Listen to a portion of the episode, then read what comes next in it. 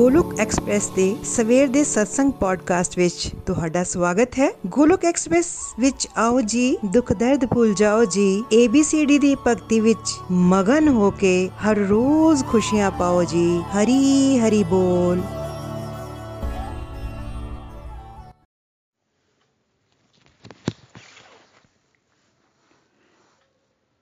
ਜੈ ਸ਼੍ਰੀ ਕ੍ਰਿਸ਼ਨ ਚੈਤन्य ਪ੍ਰਭੂ ਨਿਤਿਆਨੰਦਾ ਸ਼੍ਰੀ ਅਦਵੈਤ ਗਦਾਧਰ شری واسادی گور بھکت پرندہ ہرے کرشنا ہرے کرشنا کرشنا کرشنا، ہرے ہرے ہرے رام ہرے رام رام رام، ہرے ہرے۔ اوم نمو بھگوتے واسودیوائے، اوم نمو بھگوتے واسودیوائے، اوم نمو بھگوتے واسودیوائے۔ شریمد بھگوت گیتا کی جے۔ بی سودا باڑی فری ایج سول، ہری ہری بول۔ شیو تو رہیے بیست، آتما تو رہیے مست۔ रहिए मस्त हरि नाम जपते हुए transform the world by transforming yourself ਖੁਦ ਨੂੰ ਬਦਲ ਕੇ ਹੀ ਤੁਸੀਂ ਦੁਨੀਆ ਨੂੰ ਬਦਲ ਸਕਦੇ ਹੋ ਨਾ ਸ਼ਸਤਰ ਨਾਲ ਨਾ ਸ਼ਾਸਤਰ ਨਾਲ ਤੇ ਨਾ ਧਨ ਨਾਲ ਤੇ ਨਾ ਕਿਸੇ ਯੁਕਤੀ ਨਾਲ ਮੇਰਾ ਤਾਂ ਜੀਵਨ ਨਿਰਭਰ ਹੈ ਪ੍ਰਭੂ ਸਿਰਫ ਤੇ ਸਿਰਫ ਤੁਹਾਡੀ ਕਿਰਪਾ ਸ਼ਕਤੀ ਨਾਲ ਹਰੀ ਹਰੀ ਬੋਲ एवरीवन ਜੈ ਸ਼੍ਰੀ ਰਾਧੇ ਕ੍ਰਿਸ਼ਨਾ ਜੈ ਸ਼੍ਰੀ ਰਾਮ ਅੱਜ ਦੇ ਪੰਜਾਬੀ ਪੋਡਕਾਸਟ ਵਿੱਚ ਤੁਹਾਡਾ ਸਾਰਿਆਂ ਦਾ ਸਵਾਗਤ ਹੈ। ਮੈਂ ਪ੍ਰੇਮ ਮਹਾਜਨ, ਪਠਾਨਕੋਟ ਤੋਂ। ਅੱਜ ਭਗਵਾਨ ਦੀ ਕਿਰਪਾ ਨਾਲ ਗੋਲੋਕ ਐਕਸਪ੍ਰੈਸ ਦੇ ਮਾਰਨਿੰਗ ਸਤਸੰਗ ਨੂੰ ਪੰਜਾਬੀ ਵਿੱਚ ਬਦਲਣ ਜਾ ਰਿਹਾ ਹਾਂ। ਅੱਜ ਦੇ ਸਤਸੰਗ ਦਾ ਵਿਸ਼ਾ ਹੈ ਚੈਪਟਰ 6 ਧਿਆਨ ਯੋਗ ਉਸ ਦੀ ਸਮਰੀ। ਅੱਜ ਦਾ ਸਤਸੰਗ ਸ਼ੁਰੂ ਕਰਦਿਆਂ ਨਿਤਨ ਜੀ ਨੇ ਕਿਹਾ ਕਿ ਅੱਜ ਅਸੀਂ ਚੈਪਟਰ 6 ਦੀ ਸਮਰੀ ਕਰਾਂਗੇ। ਨikhil ਜੀ ਨੇ ਬੜੇ ਹੀ ਚੰਗੇ ਢੰਗ ਨਾਲ ਧਿਆਨ ਯੋਗ ਦਾ ਸਾਨੂੰ ਚੈਪਟਰ ਕਰਾਇਆ। ਇਸ ਚੈਪਟਰ ਸਾਨੂੰ ਨੌਲੇਜ ਵੀ ਦੇ ਰਿਹਾ ਹੈ ਕਿ ਅਸੀਂ ਕਈ ਤਰ੍ਹਾਂ ਦੀਆਂ ਸ਼ੰਕਾਵਾਂ ਜਿਹੜੀਆਂ ਸਾਡੇ ਅੰਦਰ ਹੁੰਦੀਆਂ ਹਨ, ਉਹਨਾਂ ਨੂੰ ਇਹ ਚੈਪਟਰ ਜੋ ਹੈ ਖਤਮ ਕਰਦਾ ਹੈ। ਇਸ ਚੈਪਟਰ ਦੇ ਅੰਦਰ ਬੜੇ ਹੀ ਇੰਪੋਰਟੈਂਟ ਕੁਐਸਚਨ ਹਨ, ਜਿਹੜੇ ਸ਼੍ਰੀ ਕ੍ਰਿਸ਼ਨਾ ਨੂੰ ਅਰਜਨ ਨੇ ਪੁੱਛੇ ਔਰ ਅਰਜਨ ਦੇ ਵਿਆਹ ਉੱਤੇ ਉਹਦੇ ਜਵਾਬ ਜਿਹੜੇ ਹੈ ਕ੍ਰਿਸ਼ਨ ਨੇ ਦਿੱਤੇ। ਕ੍ਰਿਸ਼ਨਾ ਪਹਿਲੇ ਸਭ ਤੋਂ ਪਹਿਲਾਂ ਇਸ ਮਿਸਕਨਸੈਪਸ਼ਨ ਨੂੰ ਤੋੜਦੇ ਹਨ ਕਿ ਸੰਨਿਆਸ ਅਤੇ ਜੋਗ ਦਾ ਮਤਲਬ ਇਹ ਨਹੀਂ ਹੈ ਕਿ ਤੁਸੀਂ ਘਰ-ਬਾਰ ਛੱਡ ਕੇ ਜੰਗਲ ਵਿੱਚ ਚਲ ਗਏ ਹੋ ਜਾਂ ਕਿਸੇ ਆਸ਼ਰਮ ਵਿੱਚ ਆਪਣਾ ਸਮਾਂ ਕੱਟ ਰਹੇ ਹੋ? ਜਦੋਂ ਵੀ ਅਸੀਂ ਇਹ ਦੋ ਸ਼ਬਦ ਸੁਣਾਂਗੇ, ਸੰਨਿਆਸੀ ਜਾਂ ਜੋਗੀ, ਤਾਂ ਮਨ ਵਿੱਚ ਇੱਕ ਪਿਕਚਰ ਬਣਦੀ ਹੈ ਕਿ ਕਿਸ਼ਨ ਨੇ ਅੱਜ ਇਸ ਚੈਪਟਰ ਦੇ ਰਾਹੀਂ ਇਸ ਗੱਲ ਨੂੰ, ਇਸ ਮਿਸਕਨਸੈਪਸ਼ਨ ਨੂੰ ਤੋੜਿਆ ਹੈ ਉਹਨਾਂ ਨੇ ਸੰਨਿਆਸ ਅਤੇ ਜੋਗ ਦੀ ਪਰਿਭਾਸ਼ਾ ਦਿੱਤੀ ਹੈ। ਉਹਨਾਂ ਦੱਸਿਆ ਕਿ ਕੋਈ ਵੀ ਇੰਡੀਵਿਜੂਅਲ ਜਿਹੜਾ ਸੈਂਸ ਗ੍ਰੈਟੀਫਿਕੇਸ਼ਨ ਵਾਸਤੇ ਕੰਮ ਨਹੀਂ ਕਰਦਾ ਜਾਂ ਫਿਰ ਜੋ ਫਲਾਂ ਦੀ ਇੱਛਾ ਨੂੰ ਛੱਡ ਕੇ ਆਪਣੀ ਡਿਊਟੀ ਨੂੰ ਆਪਣਾ ਕੰਮ ਸਮਝ ਕੇ ਕਰਨਾ ਸ਼ੁਰੂ ਕਰ ਦਿੰਦਾ ਹੈ, ਉਹ ਸਹੀ ਮਾਇਨੇ ਵਿੱਚ ਸੰਨਿਆਸੀ ਅਤੇ ਜੋਗੀ ਹੈ।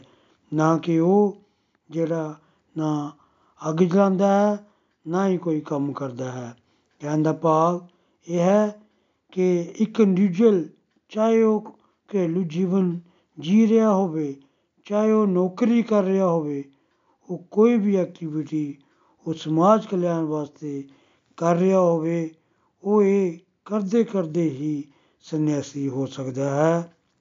ਤਾਂ ਸੰਨਿਆਸ ਅਤੇ ਜੋਗ ਦਾ ਮਤਲਬ ਫਲ ਦੀ ਇੱਛਾ ਨਾਲ ਕੰਮ ਨਹੀਂ ਕਰਕੇ ਪ੍ਰਭੂ ਦੀ ਭਗਤੀ ਵਿੱਚ ਲੱਗ ਕੇ ਕੰਮ ਕਰੇ, ਤਾਂ ਉਹ ਸੰਨਿਆਸੀ ਤੇ ਜੋਗੀ ਹੋ ਸਕਦਾ ਹੈ। ਇਸ ਗੱਲ ਨੂੰ ਸਮਝਣਾ ਸਾਡੇ ਵਾਸਤੇ ਬਹੁਤ ਹੀ ਜ਼ਰੂਰੀ ਹੈ। ਜਿਸ ਤਰ੍ਹਾਂ ਅਸੀਂ ਪਹਿਲੇ ਵੀ ਇਹ ਸਮਝ ਚੁੱਕੇ ਹਾਂ ਕਿ ਸੰਨਿਆਸ ਅਤੇ ਜੋਗ ਇਹ ਦਾ ਇਹਦਾ ਮਤਲਬ ਨਹੀਂ ਕਿ ਕੋਈ ਘਰ-ਬਾਰ ਛੱਡ ਕੇ ਚਲਾ ਜਾਵੇ ਜੋ ਕਿ ਸਾਨੂੰ ਲੱਗਦਾ ਵੀ ਹੈ। ਬਹੁਤ ਸਾਰੇ ਲੋਕਾਂ ਨੂੰ ਇਹ ਇੰਪਰੈਸ਼ਨ ਵੀ ਹੈ ਕਿ ਡਿਵੋਸ਼ਨ ਵਿੱਚ ਅਸੀਂ ਜ਼ਿਆਦਾ ਲੱਗਾਂਗੇ ਤਾਂ ਅਸੀਂ ਆਪਣੀ ਡਿਊਟੀ ਛੱਡ ਦਿਆਂਗੇ। ਪਰ ਸਾਨੂੰ ਯਾਦ ਰੱਖਣਾ ਚਾਹੀਦਾ ਹੈ ਕਿ ਕ੍ਰਿਸ਼ਨ ਅਰਜਨ ਨੂੰ ਹਰ ਸ਼ਲੋਕ ਦੇ ਮਾਧਿਅਮ ਨਾਲ ਇਹੀ ਗੱਲ ਸਮਝਾ ਰਹੇ ਹਨ ਕਿ ਤੂੰ ਯੁੱਧ ਕਰ। ਉਸ ਸਮੇਂ ਅਰਜਨ ਦੀ ਕੀ ਡਿਊਟੀ ਬੰਦੀ ਸੀ। ਉਹ ਯੁੱਧ ਛੱਡ ਦੇ ਜਾਂ ਯੁੱਧ ਕਰੇ ਜਾਂ ਕਿਸੇ ਜੰਗਲ 'ਚ ਬਾਹਰ ਚਲੇ ਜਾਏ ਜਾਂ ਭਗਵਾਨ ਦਾ ਨਾਮ ਦਾ ਜਾਪ ਕਰੇ ਜਾਂ ਜਿਹੜੇ ਚੈਲੰਜਸ ਉਹਦੇ ਸਾਹਮਣੇ ਸਨ, ਉਹਨਾਂ ਨੂੰ ਚੰਗੀ ਤਰ੍ਹਾਂ ਨਾਲ ਡੀਲ ਕਰੇ। ਉਸ ਵੇਲੇ ਅਰਜਨ ਦਾ ਇਹੀ ਫਰਜ਼ ਸੀ ਕਿ ਉਹ ਡਿਊਟੀ ਨੂੰ ਚੰਗੀ ਤਰ੍ਹਾਂ ਡੀਲ ਕਰੇ, ਡਿਊਟੀ ਨੂੰ ਚੰਗੀ ਤਰ੍ਹਾਂ ਪਰਫਾਰਮ ਕਰੇ। ਬਿਨਾਂ ਫਲ ਦੀ ਇੱਛਾ ਤੋਂ ਹੀ ਤਾਂ ਕੀ ਉਸਨੇ ਤਾਂ ਹੀ ਜਿੱਤ ਜਿਹੜੀ ਹੈ ਉਹ ਪ੍ਰਾਪਤ ਹੋ ਸਕਦੀ ਹੈ? ਜੇ ਉਹ ਨਹੀਂ ਕਰਦਾ ਤਾਂ ਉਸ ਨੂੰ ਜਿੱਤ ਨਹੀਂ ਪ੍ਰਾਪਤ ਹੋ ਸਕਦੀ। ਇਸ ਤੋਂ ਉੱਪਰ ਉੱਠਣ ਦਾ ਯਤਨ ਕਰੇ ਜਿਹੜਾ ਇਹਨਾਂ ਗੱਲਾਂ ਨੂੰ ਤੋਂ ਉੱਪਰ ਉੱਠ ਕੇ ਕੰਮ ਕਰੇਗਾ, ਉਹੀ ਸਹੀ ਮਾਨੇ ਵਿੱਚ ਸੰਨਿਆਸੀ ਅਤੇ ਜੋਗੀ ਹੈ। ਕ੍ਰਿਸ਼ਨ ਕਹਿ ਰਹੇ ਹਨ ਜੇ ਤੁਸੀਂ ਸੰਨਿਆਸੀ ਜਾਂ ਜੋਗੀ ਬਣਨਾ ਚਾਹੁੰਦੇ ਹੋ, ਇਹ ਜ਼ਰੂਰੀ ਹੈ ਹੈ, ਪਰ ਤੁਸੀਂ ਉਸ ਪਰਮ ਪਿਤਾ ਨਾਲ ਆਪਣੀ ਇਕਾਗਰਤਾ, ਆਪਣੀ ਇਕਾਤਮਕਤਾ ਨੂੰ ਬਣਾਉਣਾ ਬਹੁਤ ਜ਼ਰੂਰੀ ਹੋ ਜਾਂਦਾ ਹੈ। ਯੋਗ ਜਾਂ ਸੰਨਿਆਸ, ਜਿਹੜਾ ਇਹ ਰਸਤਾ ਹੈ, ਇਹ ਆਤਮਾ ਅਤੇ ਪਰਮਾਤਮਾ ਦੇ ਸੰਬੰਧ ਨੂੰ ਸਥਾਪਿਤ ਕਰਨ ਦਾ ਰਸਤਾ ਹੈ। ਜਿਸ ਤਰ੍ਹਾਂ ਪਲੱਸ ਦਾ ਨਿਸ਼ਾਨ ਹੁੰਦਾ ਹੈ। ਇੱਕ ਲਾਈਨ ਆਤਮਾ ਅਤੇ ਦੂਜੀ ਲਾਈਨ ਪਰਮਾਤਮਾ ਹੈ। ਇਸ ਲਈ ਇੱਥੇ ਪਲੱਸ ਦਾ ਮਤਲਬ ਹੈ ਆਤਮਾ ਅਤੇ ਪਰਮਾਤਮਾ ਦਾ ਮਿਲਨ। ਤਾਂ ਫਿਰ ਜੋਗੀ ਕਿਸ ਨੂੰ ਕਿਹਾ ਜਾ ਰਿਹਾ ਹੈ? ਜਿਹੜਾ ਇਸ ਦੇ ਨਿਸ਼ਾਨ ਨੂੰ ਬਣਾਉਣ ਦਾ ਯਤਨ ਕਰ ਰਿਹਾ ਹੈ, ਜਿਹੜਾ ਅਸੀਂ ਸੈਂਸ ਗ੍ਰੈਟੀਫਿਕੇਸ਼ਨ ਵਾਲਾ ਜੀਵਨ ਜੀ ਰਹੇ ਹਾਂ, ਉਹ ਸਿਰਫ ਬਾਡੀਲੀ ਕਨਸੈਪਸ਼ਨ ਹੈ। ਅੱਖਾਂ ਨੂੰ ਜਿਹੜਾ ਚੰਗਾ ਲੱਗਦਾ ਹੈ, ਉਹ ਦੇਖਦੇ ਹਾਂ। ਕੰਨਾਂ ਨੂੰ ਜਿਹੜਾ ਚੰਗਾ ਲੱਗਦਾ ਹੈ, ਉਹ ਸੁਣਦੇ ਹਾਂ। ਜੀਵ ਨੂੰ ਜਿਹੜਾ ਸਵਾਦ ਚੰਗਾ ਲੱਗਦਾ ਹੈ, ਉਹੀ ਉਹ ਖਾਂਦਾ ਹੈ। ਕੋਈ ਪੈਸੇ ਵਾਸਤੇ, ਕੋਈ ਮੇਲ ਵਾਸਤੇ, ਕੋਈ ਫੀਮੇਲ ਵਾਸਤੇ, ਕੋਈ ਨਾਂ ਵਾਸਤੇ, ਤਾਂ ਕੋਈ ਪ੍ਰਾਪਰਟੀ ਵਾਸਤੇ ਕੰਮ ਕਰਦਾ ਜਾ ਰਿਹਾ ਹੈ। ਸਾਨੂੰ ਇਹੀ ਲੱਗਦਾ ਹੈ ਕਿ ਜਿਹੜਾ ਜੀਵਨ ਸਾਨੂੰ ਮਿਲਿਆ ਹੈ ਇਸ ਦਾ ਮਤਲਬ ਇਹ ਹੋਈ ਹੈ ਕਿ ਖਾਓ, ਪੀਓ ਤੇ ਐਸ਼ ਕਰੋ। ਇਸੇ ਵਾਸਤੇ ਤਾਂ ਮਿਲਿਆ ਹੈ ਇਹ ਜੀਵਨ ਸਾਨੂੰ। ਪਰ ਸਾਨੂੰ ਪਤਾ ਨਹੀਂ ਇਹ ਮਿਲੇਗਾ ਵੀ ਜਾਂ ਨਹੀਂ ਮਿਲੇਗਾ। ਇਸ ਲਈ ਸਾਡਾ ਸਾਰਾ ਸਿਸਟਮ ਜਿਹੜਾ ਡਿਵੈਲਪ ਹੋ ਚੁੱਕਿਆ ਹੈ। ਮਾਡਰਨ ਜ਼ਮਾਨੇ ਵਿੱਚ ਅਸੀਂ ਇਸ ਦੇ ਪਿੱਛੇ, ਦੁਨੀਆਦਾਰੀ ਪਿੱਛੇ ਹੀ ਭਗਦੇ ਜਾ ਰਹੇ ਹਾਂ। ਜੇ ਅਸੀਂ ਜਾਈਏ, ਅਸੀਂ ਚਾਹੀਏ, ਤਾਂ ਕੀ ਹੈ ਸੈਂਸ ਗ੍ਰੈਟੀਫਿਕੇਸ਼ਨ ਰੋਜ਼ ਮੋਬਾਈਲ ਦੇ ਅਪਗ੍ਰੇਡੇਸ਼ਨ ਦੀਆਂ ਕਾਲ ਸਾਨੂੰ ਆਉਂਦੀਆਂ ਹਨ। ਟੀਵੀ ਉੱਤੇ ਕਈ ਤਰ੍ਹਾਂ ਦੀਆਂ ਐਡਵਰਟਾਈਜ਼ਮੈਂਟ ਆਉਂਦੀਆਂ ਹਨ। ਕਾਰ ਲੈ ਲਓ, ਜਾਂ ਹੋਰ 6 ਮਹੀਨੇ ਬਾਅਦ ਕੋਈ ਨਵਾਂ ਮਾਡਲ ਆ ਜਾਂਦਾ ਹੈ, ਉਹਦੇ ਬਾਰੇ ਐਡਵਰਟਾਈਜ਼ਮੈਂਟ ਆਉਂਦੀਆਂ ਹਨ। ਇਸ ਨੂੰ ਬਦਲਣਾ ਸਮਾਂ ਆ ਗਿਆ ਹੈ। ਘਰ ਵਿੱਚ ਵੀ ਕਈ ਚੀਜ਼ ਅਸੀਂ ਕਰਦੇ ਰਹਿੰਦੇ ਹਾਂ, ਕਦੀ ਆਪਣੇ ਕਰਟਨ ਬਦਲਦੇ ਹਾਂ, ਕਦੀ ਫਰਨੀਚਰ ਚੇਂਜ ਕਰਨ ਦਾ ਮਨ ਅਸੀਂ ਬਣਾ ਲੈਂਦੇ ਹਾਂ, ਕਦੇ ਨਵਾਂ ਘਰ ਬਣਾਉਣ ਦਾ ਮਨ ਅਸੀਂ ਬਣਾ ਲੈਂਦੇ ਹਾਂ।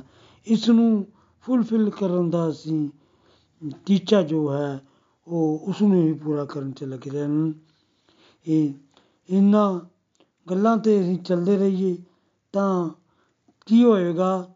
ਤੁਸੀਂ ਜੋਗੀ ਤਾਂ ਨਹੀਂ ਬਣ ਪਾਓਗੇ, ਭੋਗੀ ਬਣ ਜਾਓਗੇ। ਅਗਰ ਜੋਗੀ ਬਣਨਾ ਹੈ, ਤਾਂ ਸੈਂਸ ਗ੍ਰੈਟੀਫਿਕੇਸ਼ਨ ਹੌਲੀ ਹੌਲੀ ਛੱਡਣੀ ਪਏਗੀ ਇਸ ਦਾ ਇਹ ਮਤਲਬ ਨਹੀਂ ਹੈ ਕਿ ਅਸੀਂ ਕੋਈ ਕਾਰ ਨਹੀਂ ਲੈ ਰੱਖ ਸਕਦੇ ਜਾਂ ਕੋਈ ਚੰਗੇ ਕੱਪੜੇ ਨਹੀਂ ਪਾ ਸਕਦੇ। ਸਭ ਕੁਝ ਅਸੀਂ ਕਰ ਸਕਦੇ ਹਾਂ।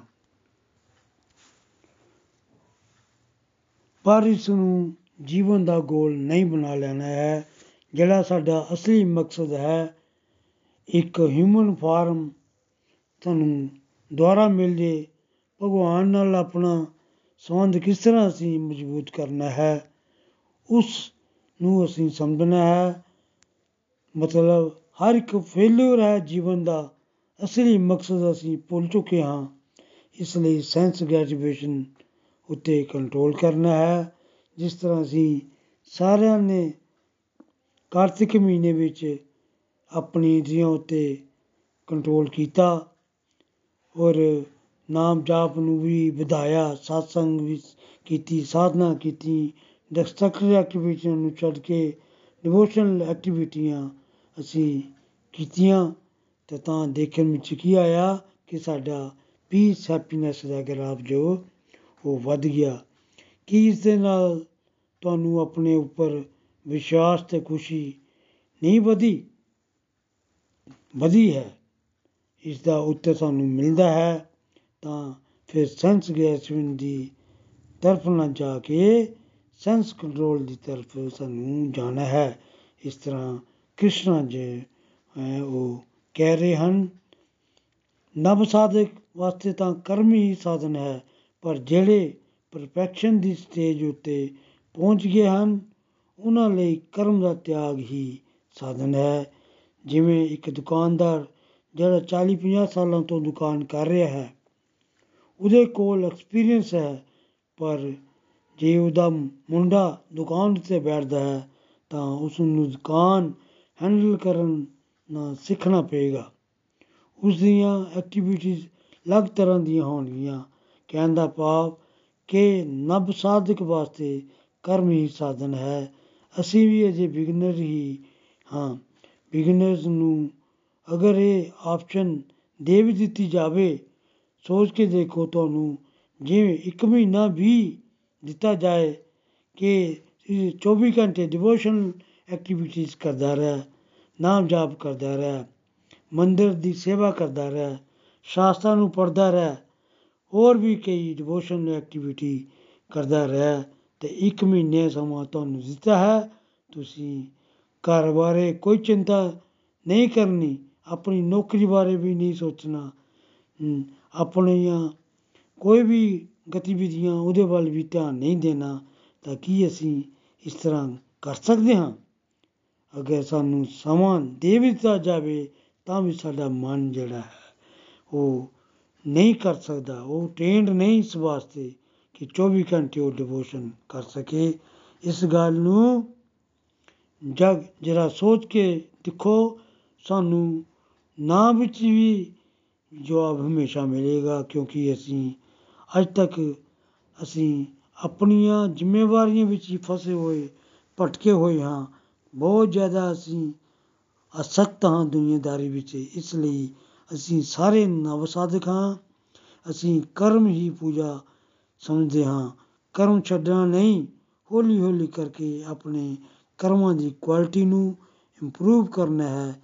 ਅਜੇ ਉਸ ਨੂੰ ਆਪਣੀ, ਆਪਣੀਆਂ ਡਿਸਟਰਕਟਿਵ ਐਕਟੀਵਿਟੀ ਨੂੰ ਲੱਭਣ ਦਾ ਯਤਨ ਕਰਨਾ ਹੈ ਤੇ ਹੌਲੀ ਹੌਲੀ ਕਰਕੇ ਉਸ ਨੂੰ ਡਿਵੋਸ਼ਨਲ ਐਕਟੀਵਿਟੀ ਵਿੱਚ ਤਬਦੀਲ ਕਰਨਾ ਹੈ। ਨਾਮ ਜਾਪ ਕਰਨਾ ਹੈ। ਡਿਵੋਸ਼ਨ ਦੇ ਨਾਲ ਨਾਲ ਇੱਕ ਸਟੇਜ ਫਿਰ ਐਸੀ ਆ ਜਾਏਗੀ ਕਿ 5 ਸਾਲ 10 ਸਾਲ ਔਰ 15 ਸਾਲ ਲਗੇ ਲੱਗੇ ਰਾਂਗੇ ਤੇ ਇੱਕ ਸਟੇਜ ਆਏਗੀ ਤਾਂ ਸਾਡੀ ਅੰਦਰ ਜਿਹੜੀ ਡਿਵੋਸ਼ਨਲ ਐਕਟੀਵਿਟੀਜ਼ ਉਹ ਵੱਧ ਜਾਣਗੀਆਂ ਉਹਦੇ ਵਾਸਤੇ ਘਰ ਦਾ ਖਾਣਾ ਬਣਾਉਣਾ ਬੱਚਿਆਂ ਦਾ ਪਾਲਣ ਪੋਸ਼ਣ ਕਰਨਾ ਡਿਵੋਸ਼ਨ ਬਣ ਜਾਂਦਾ ਹੈ ਜਾਬ ਉੱਤੇ ਜਾਣਾ ਵੀ ਡਿਵੋਸ਼ਨ ਬਣ ਜਾਂਦਾ ਹੈ ਕੋਈ ਸਮਾਜਿਕ ਐਕਟੀਵਿਟੀ ਕਰਦੇ ਹੋ ਤਾਂ ਉਹ ਵੀ ਡਿਵੋਸ਼ਨ ਬਣ ਜਾਂਦੀ ਹੈ। ਜਿਸ ਤਰ੍ਹਾਂ ਸ਼੍ਰੀ ਸ਼੍ਰੀ ਰਵੀ ਸ਼ੰਕਰ ਜੀ, ਪ੍ਰਭੂਪਾਦ ਜੀ ਨੇ ਇਹ ਦੇਖਿਆ, ਉਹ ਫਾਰਨ ਟਰੈਵਲ ਕਰ ਰਹੇ ਸਨ। ਉਹਨਾਂ ਨੇ ਵੱਡੇ ਵੱਡੇ ਬਿਜ਼ਨਸ ਪ੍ਰੋਜੈਕਟ ਵਿੱਚ ਵੀ ਉਹਨਾਂ ਦਾ ਹੱਥ ਹੈ। ਉਹ ਹੋਰ ਕਈ ਕੰਮ ਕਰ ਰਹੇ ਸਨ, ਹਨ। ਉਹਨਾਂ ਦਾ ਹਰ ਕੰਮ ਡਿਵੋਸ਼ਨ ਬਣ ਚੁੱਕਿਆ ਸੀ। ਪ੍ਰਭੂਪਾਦ ਜੀ ਨੇ 7-8 ਸਾਲਾਂ ਵਿੱਚ ਸਾਰੇ ਵਰਲਡ ਵਿੱਚ ਹਰੀ ਨਾਮ ਫੈਲਾ ਦਿੱਤਾ। ਇਸ ਕੰਮ ਵਾਸਤੇ ਉਹਨਾਂ ਨੂੰ ਕਈ ਵਾਰ ਸਾਰੇ ਸੰਸਾਰ ਸੰਸਾਰ ਦਾ ਚੱਕਰ ਲਗਾਉਣਾ ਪਿਆ। ਉਹ ਉਸ ਵੇਲੇ ਸਾਰੀਆਂ ਮਟੀਰੀਅਲ ਚੀਜ਼ਾਂ ਯੂਜ਼ ਕਰ ਰਹੇ ਸਨ। ਉਹ ਉਸ ਵੇਲੇ ਭਗਤੀ ਦੀ ਪੀ ਐਚ ਡੀ ਸਟੇਜ ਉੱਤੇ ਪਹੁੰਚ ਗਏ ਸਨ। ਅਸੀਂ ਅਜੇ ਬੇਮਰ ਹਾਂ ਕ੍ਰਿਸ਼ਨ ਨੇ ਕਿਹਾ ਹੈ ਕਿ ਅਸੀਂ ਅਜੇ ਮਿਹਨਤ ਕਰੀਏ ਅਤੇ ਯਤਨ ਕਰੀਏ। ਯਤਨ ਕਰਨ ਵਾਲੇ ਦੀ ਕਦੀ ਹਾਰ ਨਹੀਂ ਹੁੰਦੀ। ਅਸੀਂ ਗਿਰ ਗਿਰਾਂਗੇ, ਭਟਕਾਂਗੇ, ਪਰ ਸਾਨੂੰ ਯਾਦ ਰੱਖਣਾ ਹੈ ਕਿ ਅਸੀਂ ਸਤਸੰਗ, ਸਾਧਨਾ, ਸੇਵਾ ਨਾਲ ਜੁੜੇ ਰਹਿਣਾ ਹੈ। ਇਹੀ ਰਸਤਾ ਹੈ ਨਾਦਕ ਸਾਹਿਬ ਦੇ ਵਾਸਤੇ। ਕ੍ਰਿਸ਼ਨ ਕਹਿ ਰਹੇ ਹਨ ਕਿ ਜਿਹੜਾ ਪਰਫੈਕਸ਼ਨ ਦੀ ਸਟੇਜ ਤੇ ਆ ਗਿਆ ਹੈ, ਪਹਿਲਾਂ ਤਾਂ ਉਹਨੇ ਵਰਲਡ ਡਿਜ਼ਾਇਰ ਨੂੰ ਛੱਡ ਦਿੱਤਾ ਹੈ।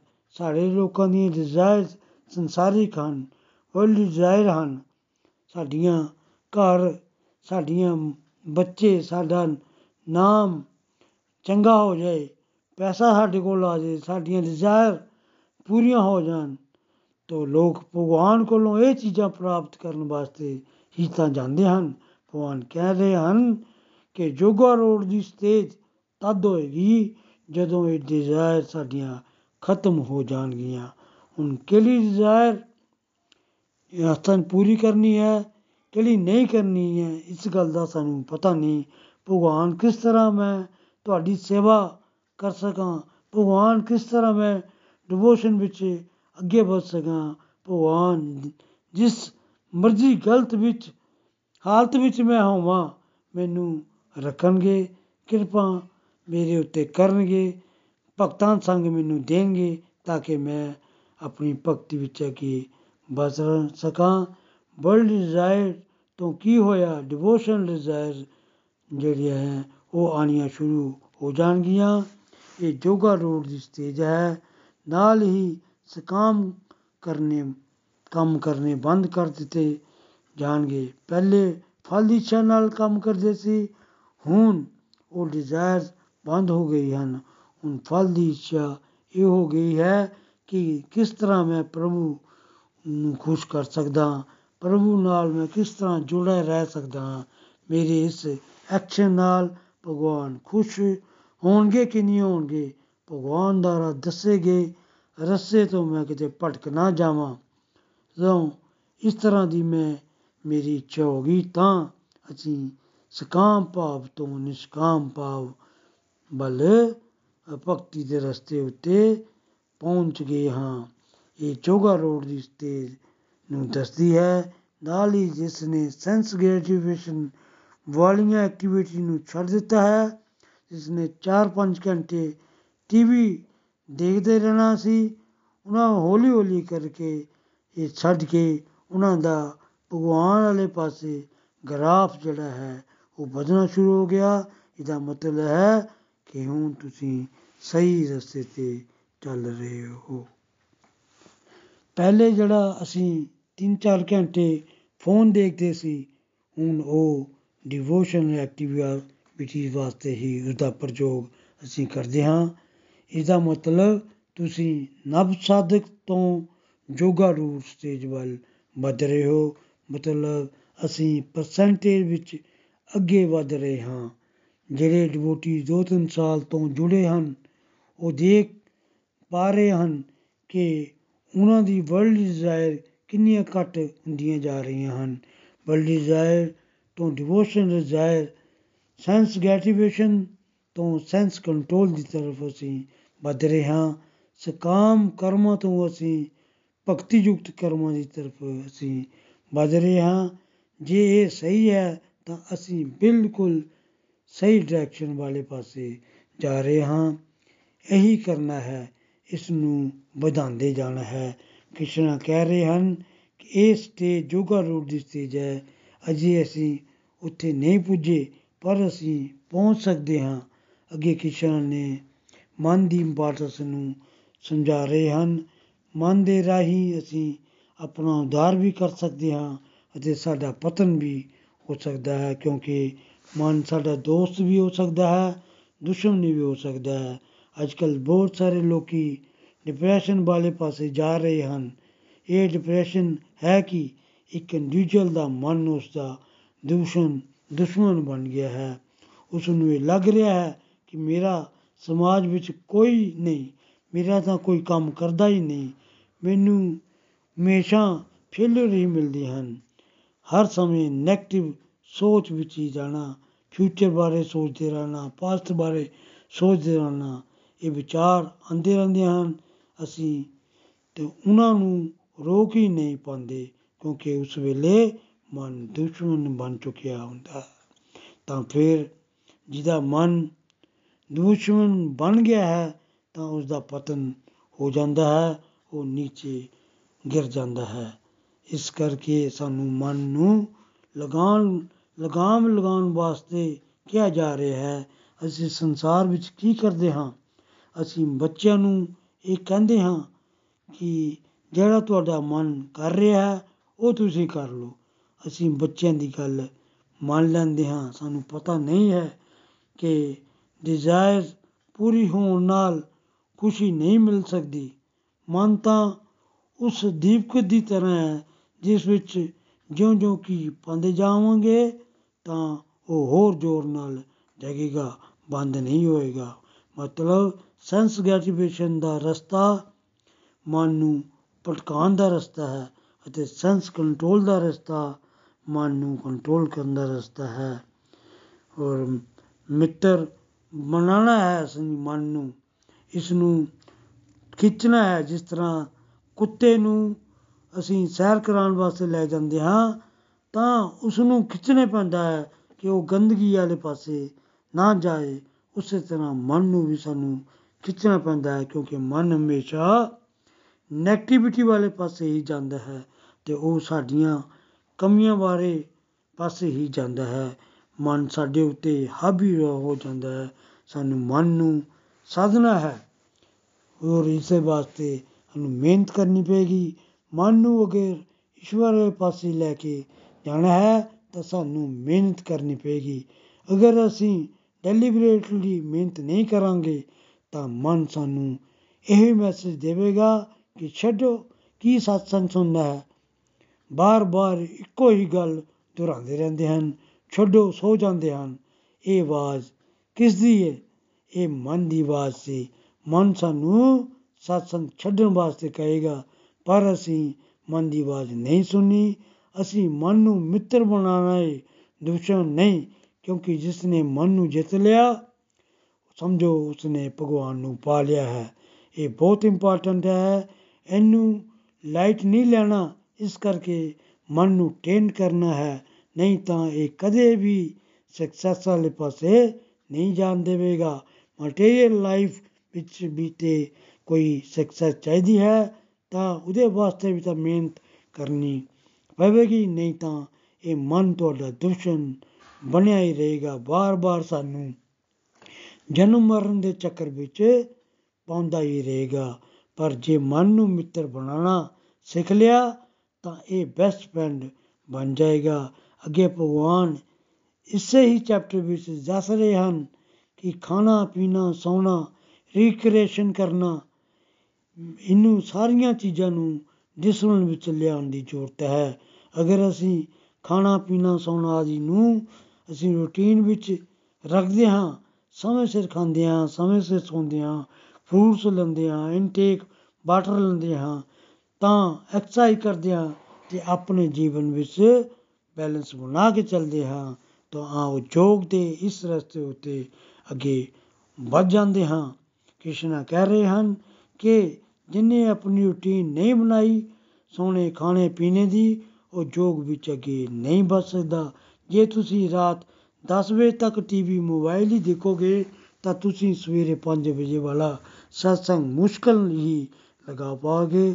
ਅਗਰ ਤੁਸੀਂ ਪਹਿਲੇ ਹੀ ਪਲੈਨਿੰਗ ਕਰ ਲੈਂਦੇ ਹੋ ਕਿ ਮੈਂ ਸਵੇਰੇ ਵਾਲਾ ਸਤਸੰਗ 5 ਵਜੇ ਵਾਲਾ ਲਗਾਉਣਾ ਹੈ, ਤਾਂ ਤੁਸੀਂ ਸੌ, ਸਮੇਂ ਸਿਰ ਜਲਦੀ ਹੀ ਸੌ ਜਾਓਗੇ। ਤੇ ਸਮੇਂ ਸਿਰ ਹੀ ਸਵੇਰੇ ਉੱਠ ਕੇ ਸਤਸੰਗ ਸੁਣ ਲੋਗੇ ਮਤਲਬ ਰੂਟੀਨ ਬਣਾਉਣੀ ਹੈ। ਰੂਟੀਨ ਬਣਾਉਣੀ ਬਹੁਤ ਜ਼ਰੂਰੀ ਹੈ। ਇਹ ਕ੍ਰਿਸ਼ਨਾ ਸਾਨੂੰ ਪੁਆਇੰਟ ਆਊਟ ਕਰ ਰਹੇ ਹਾਂ ਇਹ ਇੱਕ ਐਗਜ਼ਾਮਪਲ ਹੈ ਕਿ ਜਦੋਂ ਦੀਪਕ ਉਸ ਜਗ੍ਹਾ ਉੱਤੇ ਜਗਾ ਰਿਹਾ ਹੈ, ਜਿੱਥੇ ਕਿਸੇ ਪਾਸੋਂ ਵੀ ਹਵਾ ਨਹੀਂ ਆਉਂਦੀ, ਉਸੇ ਤਰ੍ਹਾਂ ਜਦੋਂ ਕਿਸੇ ਜੋਗੀ ਦਾ ਮਨ ਸਥਿਰ ਹੋ ਜਾਂਦਾ ਹੈ, ਪਰਮਾਤਮਾ ਵਾਸਤੇ ਹਵਾ ਹੈ ਸਾਡੇ ਜੀਵਨ ਦੇ ਵੱਖਰੇ ਵੱਖਰੇ ਚੈਲੰਜ, ਜੋ ਅਨਐਕਸਪੈਕਟਡ ਚੀਜ਼ਾਂ ਸਾਡੇ ਨਾਲ ਹੁੰਦੀਆਂ ਹਨ। ਅਸੀਂ ਸੋਚ ਕੇ ਚੱਲ ਰਹੇ ਹੁੰਦੇ ਹਾਂ। ਇਹ ਪਰ ਸਾਹਮਣੇ ਆ ਜਾਂਦਾ ਹੈ ਮਾਰੇ ਜੱਡ। ਫਿਰ ਕੀ ਕਰਾਂਗੇ? ਕੀ ਹਾਲਾਤ ਸਾਡੇ ਹੱਥ ਵਿੱਚ ਹੈ? ਉੱਤਰ ਇਹੀ ਹੈ ਕਿ ਨਹੀਂ। ਹਾਲਾਤ ਹਰ ਵੇਲੇ ਬਦਲਦੇ ਰਹਿੰਦੇ ਹਨ। ਇਸ ਅਵਸਥਾ ਵਿੱਚ ਅਸੀਂ ਮਨ ਨੂੰ ਕੰਟਰੋਲ ਕਰਨਾ ਨਹੀਂ ਸਿੱਖਿਆ ਹੋਵੇਗਾ, ਜੇ ਤੇ ਆਪਣੇ ਖਾਲੀ ਸਮੇਂ ਨੂੰ ਡਿਸਟਰਕਟਿਵ ਐਕਟੀਵਿਟੀ ਲਗਾ ਦਿੱਤਾ ਹੋਵੇਗਾ, ਤਾਂ ਫਿਰ ਕੀ ਹੋ ਗਿਆ? ਤਾਂ ਇਸ ਤਰ੍ਹਾਂ ਜਿਹੜਾ ਜਿਹੜਾ ਆਵੇਗਾ ਸਾਡੇ ਜੀਵਨ ਵਿੱਚ, ਸਮਾਂ ਖਰਾਬ ਹੋਏਗਾ, ਤਾਂ ਅਸੀਂ, ਸਾਨੂੰ ਚਾਹੀਦਾ ਹੈ ਕਿ ਆਪਣੀਆਂ ਸਪਿਰਚੁਅਲ ਪ੍ਰੈਕਟਿਸ ਨੂੰ ਕੰਟੀਨਿਊ ਰੱਖੀਏ। ਜੇ ਨਹੀਂ ਰੱਖ ਪਾਵਾਂਗੇ ਤਾਂ ਫਿਰ ਅਸੀਂ ਡਿਵੋਸ਼ਨ ਵਾਲੇ ਪਾਸੇ ਅੱਗੇ ਨਹੀਂ ਵੱਧ ਪਾਵਾਂਗੇ। ਸਾਨੂੰ ਡਿਵੋਟੀ ਦਾ ਜੋਸ਼ ਨਾਲ ਸੰਗ ਕਰਨਾ ਹੈ ਔਰ ਆਪਣੇ ਜੀਵਨ ਵਿੱਚ ਅੱਗੇ ਵਧਣ ਦਾ ਯਤਨ ਕਰਨਾ ਹੈ। ਮੰਨ ਲਓ ਸਰਕਮਸਟੈਂਸਸ ਚੇਂਜ ਹੁੰਦੇ ਹਨ। ਕਿਸੇ ਦੀ ਨੌਕਰੀ ਛੁੱਟ ਗਈ, ਕਿਸੇ ਦਾ ਕੋਈ ਨੁਕਸਾਨ ਹੋ ਗਿਆ, ਕੋਈ ਮੈਰਿਜ ਆ ਗਈ ਕੋਈ ਰਿਸ਼ਤੇਦਾਰ ਆ ਗਿਆ, ਉਹਨਾਂ ਨੂੰ ਕੀ ਲੱਗੇਗਾ? ਇਹ ਵੱਡੀ ਵੱਡੀ ਗੱਲ ਹੋ ਗਈ ਹੈ ਉਹਨਾਂ ਵਾਸਤੇ। ਤਾਂ ਅਸੀਂ ਡਿਵੋਸ਼ਨ ਨੂੰ ਬ੍ਰੇਕ ਦੇ ਦਿੰਦੇ ਹਨ ਉਹ ਥੋੜੀ ਦੇਰ ਬਾਅਦ ਕਹਿੰਦੇ ਨੇ ਵੀ ਭਗਤੀ ਦੁਆਰਾ ਸ਼ੁਰੂ ਕਰ ਲਾਂਗੇ। ਪਰ ਇਹ ਬ੍ਰੇਕ ਕਦੋਂ ਖਤਮ ਹੋਣੀ ਹੈ, ਇਸ ਬਾਰੇ ਕੋਈ ਪਤਾ ਨਹੀਂ ਚੱਲਦਾ। ਪਤਾ ਨਹੀਂ ਕਦੋਂ ਤੱਕ ਇਹ ਬ੍ਰੇਕ ਚੱਲੇਗੀ। ਨਹੀਂ ਪਤਾ, ਇਸ ਗੱਲ ਤੋਂ ਅਣਜਾਣ ਰਹਿੰਦੇ ਹਨ। ਇਸ ਗੱਲ ਨੂੰ ਯਾਦ ਰੱਖੋ ਕਿ ਸਰਕਮਸਟੈਂਸਿਸ ਬਦਲ ਜਾਣਗੇ, ਪਰ ਇਸ ਗੱਲ ਤੋਂ ਸਿੱਖਣਾ ਹੈ। ਕਿ ਜਿਹੜਾ ਤੁਹਾਡਾ ਹਾਈ ਪੋਜ਼ਿਟਿਵ ਸਮਾਂ ਚੱਲ ਰਿਹਾ ਹੈ, ਉਸ ਸਮੇਂ ਨੂੰ ਯੂਟਿਲਾਈਜ਼ ਕਰੋ। ਇਹ ਸੋਚ ਕੇ ਕਿ ਸਮਾਂ ਬਦਲੇਗਾ ਹੀ ਇੱਕ ਡਿਵੋਟੀ ਨੂੰ ਕੀ ਚਾਹੀਦਾ ਹੈ? ਕਿ ਜਿਹੜਾ ਸਮਾਂ ਚੱਲ ਰਿਹਾ ਹੈ, ਉਸ ਸਮੇਂ ਉਹ ਪ੍ਰੈਕਟਿਸ ਕਰੇ ਆਪਣੇ ਮਨ ਨੂੰ ਸਥਿਰ ਕਰਨ ਵਾਸਤੇ। ਯੋਗਾ ਕਰੇ, satsang, ਸਾਧਨਾ, ਸੇਵਾ ਨੂੰ ਵਧਾਏ। ਇਸ ਗੱਲ ਨੂੰ ਯਾਦ ਰੱਖੇ। ਕਿ ਮੇਰਾ ਇੱਕ ਐਸਾ ਸਮਾਂ ਵੀ ਆਏਗਾ, ਉਸ ਵੇਲੇ ਮੈਨੂੰ ਕਈ ਚੈਲੰਜਸ ਵੀ ਆ ਸਕਦੇ ਹਨ। ਜੇ ਉਸਨੇ ਚੰਗੇ ਸਮੇਂ ਵਿੱਚ ਡਿਵੋਸ਼ਨ ਕੀਤੀ ਹੋਵੇਗੀ, ਤਾਂ ਉਹ ਆਉਣ ਵਾਲੇ ਸਮੇਂ ਨੂੰ ਵੀ ਚੰਗੀ ਤਰ੍ਹਾਂ ਸੰਭਾਲ ਪਾਏਗਾ। ਉਹ ਪ੍ਰਭੂ ਨਾਲ ਜੁੜਿਆ ਰਹਿ ਸਕਦਾ ਹੈ।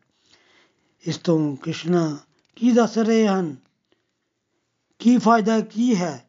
ਤੁਹਾਨੂੰ ਅਗਰ ਮਨ ਨੂੰ ਸਥਿਰ ਕਰ ਲਿਆ ਜੋ ਕਿ ਚੰਚਲ ਹੈ, ਅਗਰ ਤੁਹਾਡਾ ਮਨ ਸਥਿਰ ਹੋ ਜਾਂਦਾ ਹੈ, ਤਾਂ ਤੁਹਾਨੂੰ ਉਸ ਦਾ ਫਾਇਦਾ ਹੀ ਹੋਏਗਾ। ਪਹਿਲਾ ਫਾਇਦਾ ਇਹ ਕਿ ਤੁਸੀਂ ਖੁਸ਼ ਰਹੋਗੇ, ਤੁਸੀਂ ਆਨੰਦ ਦੀ ਅਵਸਥਾ ਨੂੰ ਪ੍ਰਾਪਤ ਕਰ ਸਕਦੇ ਹੋ, ਕਿਉਂਕਿ ਤੁਸੀਂ ਆਪਣੀ ਡਿਊਟੀ ਨੂੰ ਸਮੂਥਲੀ ਪਰਫਾਰਮ ਕਰ ਰਹੇ ਹੋ। ਕ੍ਰਿਸ਼ਨ ਦੱਸ ਰਹੇ ਹਨ ਕਿ ਡਿਵੋਸ਼ਨ ਦੇ ਰਸਤੇ ਉੱਤੇ ਚੱਲਣ ਦੇ ਫਾਇਦੇ ਹੀ ਫਾਇਦੇ ਹਨ। ਲੇਕਿਨ ਜੇ ਤੁਸੀਂ ਆਪਣੇ ਮਨ ਨੂੰ ਸਥਿਰ ਕਰਨਾ ਨਹੀਂ ਸਿੱਖਿਆ, ਅਗਰ ਇਸ ਨੂੰ ਢਿੱਲ ਦੇ ਦਿੱਤੀ, ਫਿਰ ਕਿਸ਼ਨਾ ਜ਼ਿੰਮੇਵਾਰੀ ਲੈਣਗੇ ਨਹੀਂ। ਕਿ ਤੁਹਾਡਾ ਕੁਝ ਫਿਰ ਬਣਨ ਵਾਲਾ ਨਹੀਂ? ਉਹਨਾਂ ਨੇ ਇਹ ਵੀ ਦੱਸਿਆ ਕਿ ਮਨ ਤਾਂ ਆਪਣੀ ਚੰਚਲਤਾ ਕਾਰਨ ਭਟਕੇਗਾ ਜਿਵੇਂ ਜਿਵੇਂ ਪਤੰਗ ਨੂੰ ਕੰਟਰੋਲ ਕਰਨ ਲਈ ਇੱਧਰ ਉੱਧਰ ਖਿੱਚਣਾ ਪੈਂਦਾ ਹੈ। ਕਿਸ਼ਨਾ ਇਹੀ ਕਹਿ ਰਹੇ ਹਨ ਕਿ ਮਨ ਆਪਣੀ ਚੰਚਲਤਾ ਦੇ ਕਾਰਨ ਦੌੜੇਗਾ ਉਧਰ ਉਧਰ ਤੁਸੀਂ ਨਾਮ ਜਪ ਕਰ ਰਹੇ ਹੋਗੇ ਤੇ ਮਨ ਤੁਹਾਨੂੰ ਮਾਲ ਵਿੱਚ ਖਿੱਚ ਕੇ ਲੈ ਜਾਏਗਾ। ਜਾਂ ਫਿਊਚਰ ਜਾਂ ਪਾਸਟ ਦੀਆਂ ਬੀਤੀ ਹੋਈਆਂ ਘਟਨਾਵਾਂ ਤੁਹਾਨੂੰ ਯਾਦ ਦਿਲਾਏਗਾ। ਕਿਸ਼ਨਾ ਕਹਿ ਰਹੇ ਹੈ ਇਸ ਨੂੰ ਰੋਕਣਾ ਹੈ। ਬਾਰ-ਬਾਰ ਰੋਕਣਾ ਹੈ। ਤੇ ਅਗਰ ਰੋਕ ਇਸ ਤਰ੍ਹਾਂ ਕਰਦੇ ਰਾਂਗੇ ਤਾਂ ਇਹ ਪ੍ਰੈਕਟਿਸ ਕਰਨ ਦੀ ਸਾਨੂੰ ਆਦਤ ਪੈ ਜਾਏਗੀ। ਤਾਂ ਤੁਹਾਨੂੰ ਦਿव्य ਸੁਖ ਦੀ ਅਨੁਭੂਤੀ ਜਿਹੜੀ ਹੈ, ਫਿਰ ਹੋਣ ਵਾਲੀ ਹੈ। ਰਜੋਗੁਣ ਤੋਂ ਉੱਪਰ ਉੱਠਣਾ ਹੈ ਅਤੇ ਪਰਮਾਤਮਾ ਨਾਲ ਆਪਣੀ ਗੁਣਾਤਮਕਤਾ ਨੂੰ ਅਸੀਂ ਦੇਖਣਾ ਹੈ। ਅਸੀਂ ਭਗਵਾਨ ਦੇ ਅੰਸ਼ਾਂ ਸਾਡੇ ਵਿੱਚ ਉਹ ਸਾਰੀਆਂ ਕੁਆਲਿਟੀਆਂ ਹਨ ਜਿਹੜੀਆਂ ਭਗਵਾਨ ਵਿੱਚ ਹਨ।